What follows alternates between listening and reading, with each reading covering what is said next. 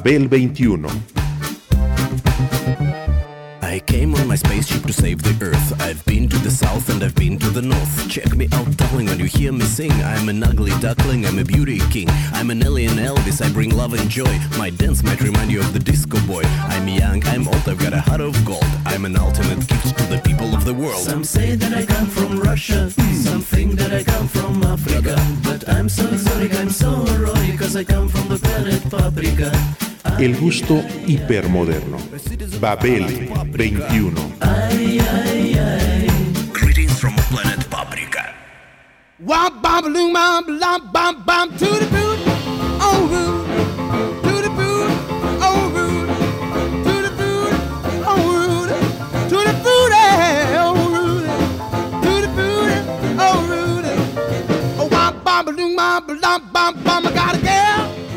Todo libro, convertido en obra de arte, por su forma de ver o mostrar las cosas, produce antagonismos. Esta es su razón de ser. Lolita lo es.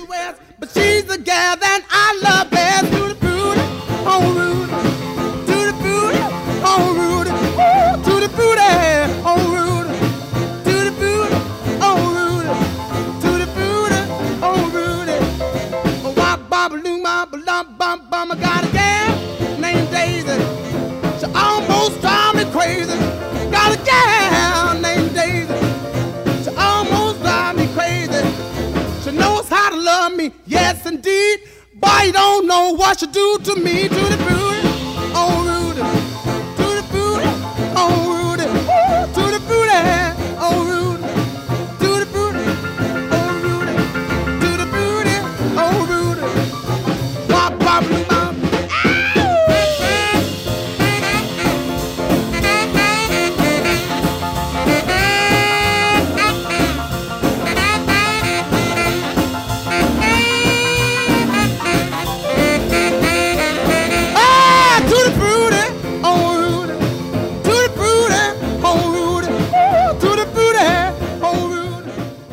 trienio 1955-1958 trajo consigo la modernidad a la vida estadounidense y por extensión al mundo entero. Fue cuando inició su andar como país exportador de ella. Como todo avance en ese sentido, implicó traumatismos sociales y antagonismos, que en estos años tuvieron múltiples escenarios, adalides y el mismo discurso reaccionario. Curiosamente, la triada comenzó con una transgresión léxica y sonora a todo pulmón. Aguaba blula bula bam boom. Y culminó con la creación del primer arquetipo heroico de una nueva ficción rítmica, Johnny B. Good.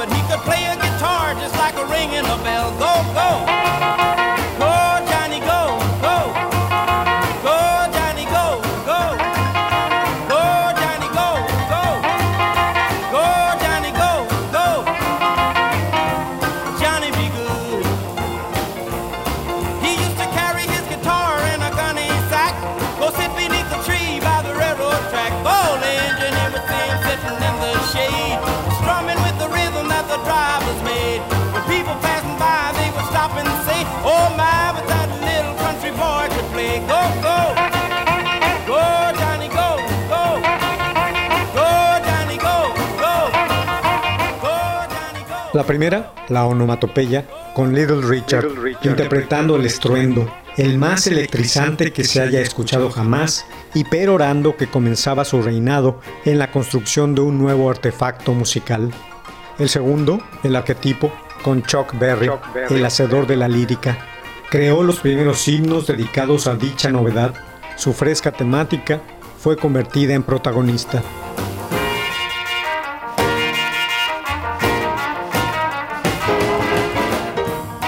Hubo la observación pormenorizada de una nueva cultura popular con los ingredientes del automóvil, el baile, la iniciación sexual, la comida, etc., que creaban, vivían y consumían los adolescentes.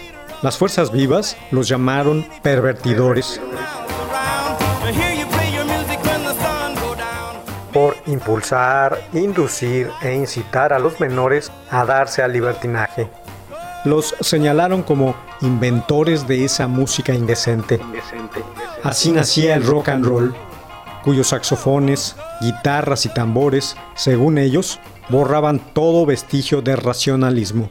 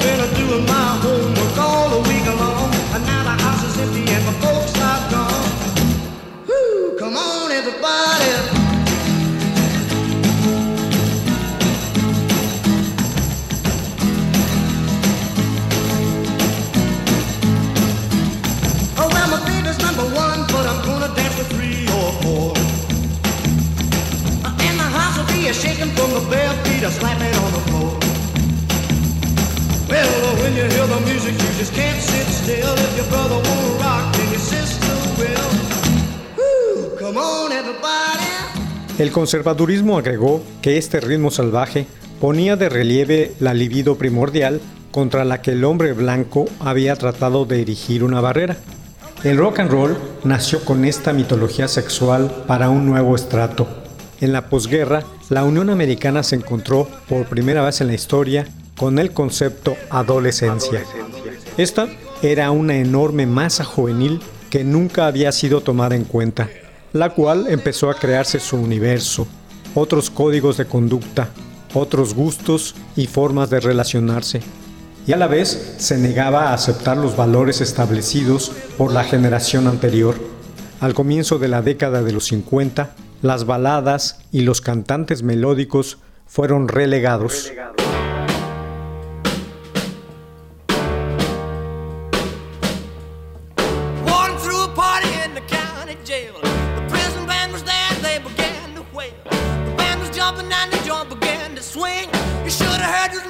goddamn bird sing.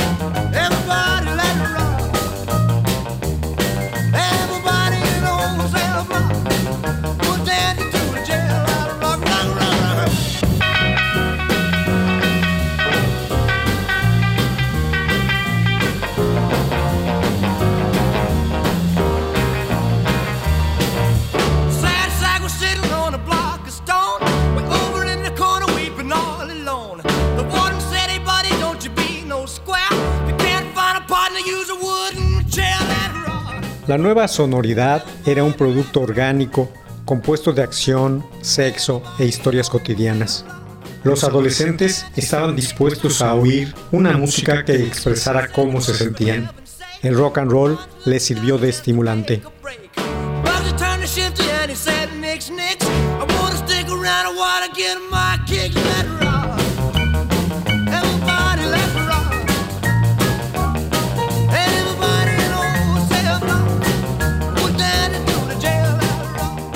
Tras Richard y Berry apareció Elvis Presley, quien encarnó para el joven público blanco la imagen sexuada que únicamente había acompañado a los negros. no solo aportó a las melodías su personalidad en lo vocal, sino que hizo de su cuerpo y de la guitarra los instrumentos principales y simbólicos de la nueva música.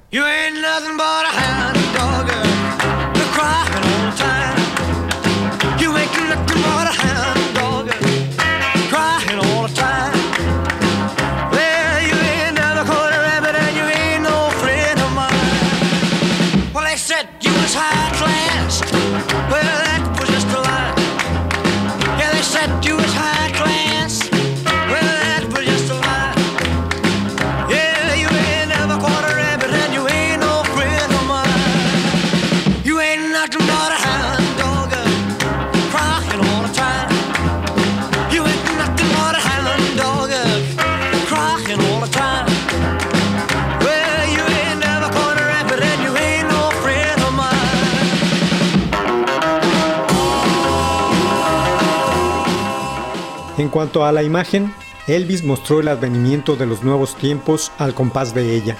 Un mensaje urgente de la diócesis católica de Wisconsin, dirigido al director del FBI, Edgar J. Hoover, advertía que Elvis era definitivamente un peligro para la seguridad de los Estados Unidos. Sus acciones y movimientos buscan avivar las pasiones sexuales de los adolescentes.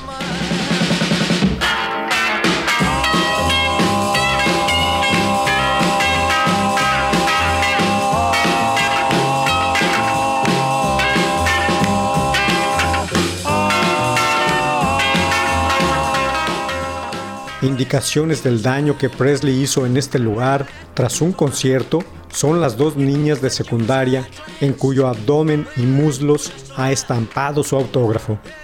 Un emergente medio de comunicación masiva, la televisión, le sirvió a Elvis como plataforma. En una de sus primeras presentaciones en la pantalla chica, en un show nocturno, Elvis detuvo su veloz interpretación de Hound Dog y realizó una lenta versión de la misma, acentuándola con energéticos y exagerados movimientos corporales. Esto desató la ira conservadora.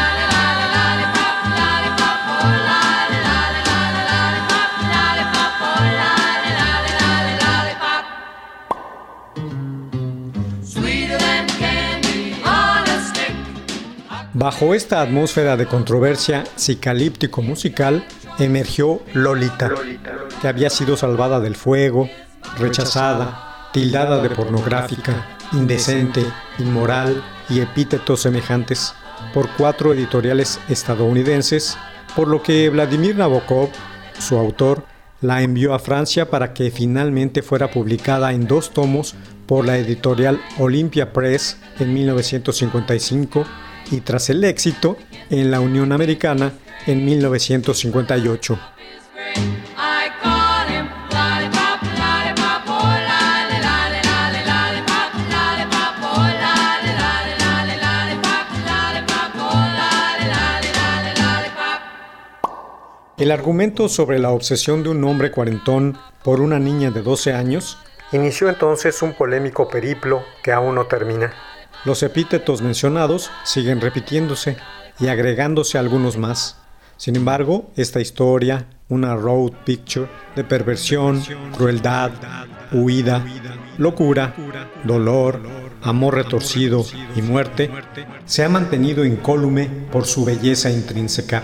Así es, la sutil fuerza con la que está construida ha prevalecido sobre la narración con muchos argumentos a su favor, por la seductora elocuencia del personaje, que extrae la ética a la novela y conquista la ambigüedad del narrador para la novela moderna. por su sofisticación técnica y estructura inteligente, plena de evocaciones culturales, pastiches, juegos de palabras, referencias populares, prodigiosa voz narrativa, humor, sátira hacia las instituciones, profesiones y quehaceres, crítica hacia el país y su clase media y su percepción en la creación de un arquetipo y la globalización de un nombre para referirse a cierto tipo de preadolescente sexy e inocente.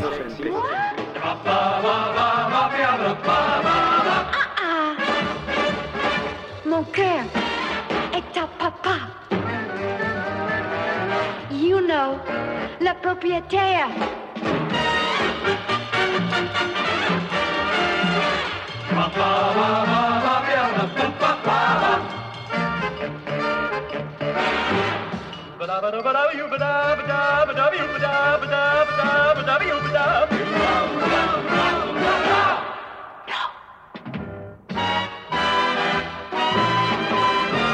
While tearing off a game of golf. I may make a play for the caddy. But when I do, I don't follow through, cause my heart belongs to daddy. If I invite a boy some night to dine on my fine fin and hattie, I just adore his asking for more, but my heart belongs to daddy. Yes, my heart belongs to daddy.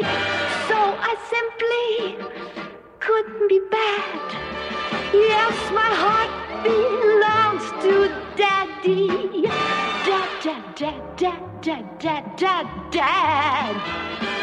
So I want to warn you, laddie, though I know that you're perfectly swell, that my heart belongs to daddy. Cause my daddy, he treats it so Méritos todos que la hacen una obra de vanguardia y estilo lúdico. Una obra de ficción como esta solo existe en la medida que me proporciona un placer estético, explicó Nabokov, y en ello está la clave de su maestría. En esencia, el verdadero protagonista de Lolita es el lenguaje, por encima de todo, por su entramado lingüístico, limpio, preciso y virtuoso. Todo el arte verbal de Nabokov está al servicio de la percepción, escribió el premio Nobel Mario Vargas Llosa al respecto. Todo lo que cuenta tiene profundas raíces en lo más trivial del ser humano, el deseo, la fantasía al servicio del instinto. Un precepto fundamental igualmente para el género musical que emergía y que intoxicaba todo el contexto social en el momento en el que la novela apareció.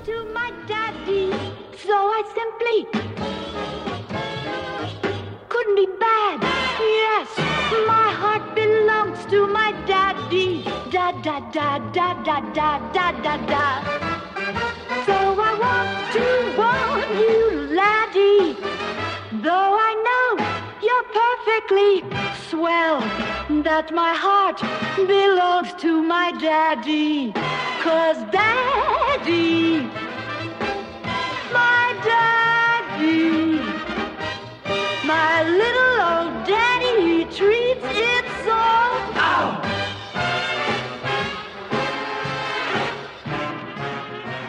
Lo que dice este libro es que lo superfluo no existe, que nada se arregla finalmente, que el dolor es el dolor y el deseo opcional, y cuando no hay manera de contenerlo, se reacciona con ira. Por eso no hay empatía con sus personajes y su fatalidad, no puede haberla. El enigma que se plantea en el libro no es el criminal con el que se juega durante todo el relato, sino el humano. Tras su lectura, se corrobora aquello de que de ninguna obra maestra se sale indemne. Nadie sale como entró en ella. Por eso, sobre Lolita siempre habrá algo más que decir, cumpliendo lo que Italo Calvino decía que un buen libro debía tener, estructura inteligente, lenguaje propio y decir algo nuevo.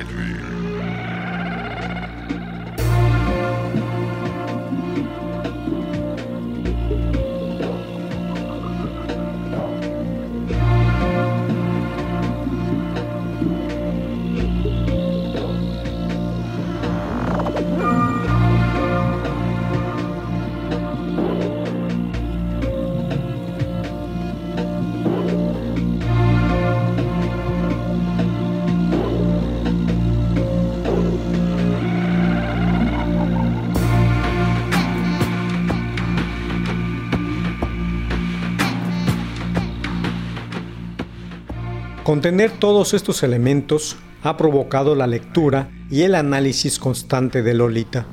Ha sido tal el impacto que importantes cineastas han intentado llevar su historia al cine. Stanley Kubrick lo hizo, con Sue Lyon como ninfula, y Adrian Lyne con Dominique Swain, sin conseguirlo plenamente.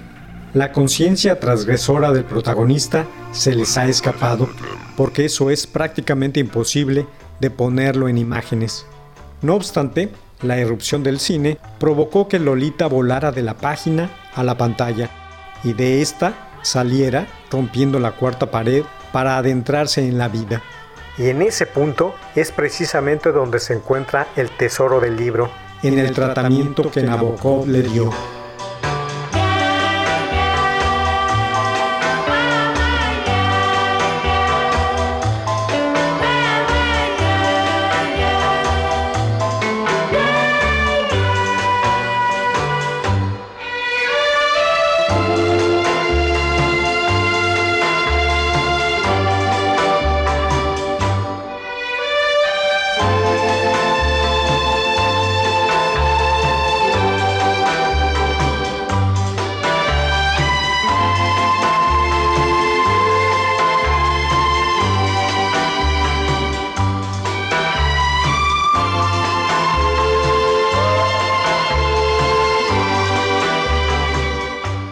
Nabokov lo creó a base de escritura y de su herramienta principal, el, lenguaje, con el que consiguió producir una obra maestra literaria.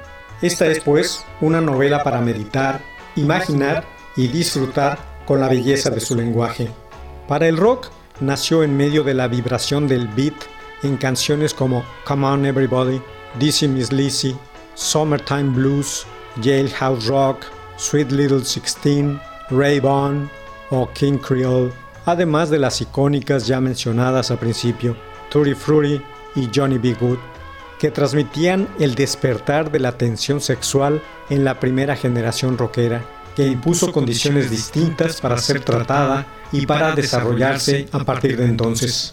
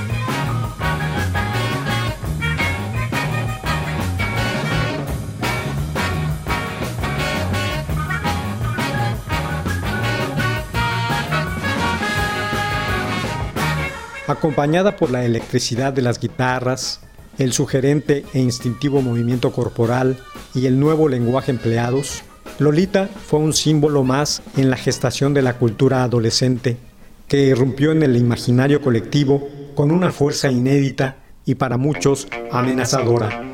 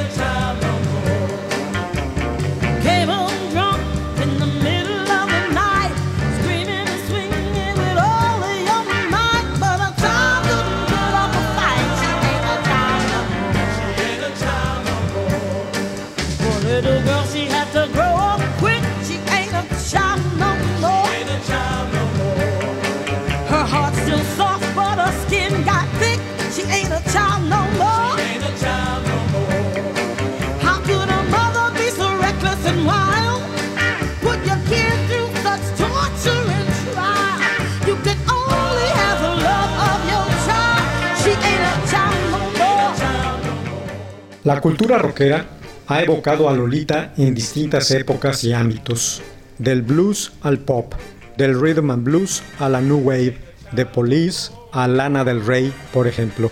Vladimir Nabokov, ese talentoso escritor y genial vanguardista, siempre buscó ubicar la obra en nuevos espacios desde donde poder apelar al público. Con Lolita de la mano con el arte, lo sigue haciendo, la subversión a través de la belleza. Used to think she done something wrong.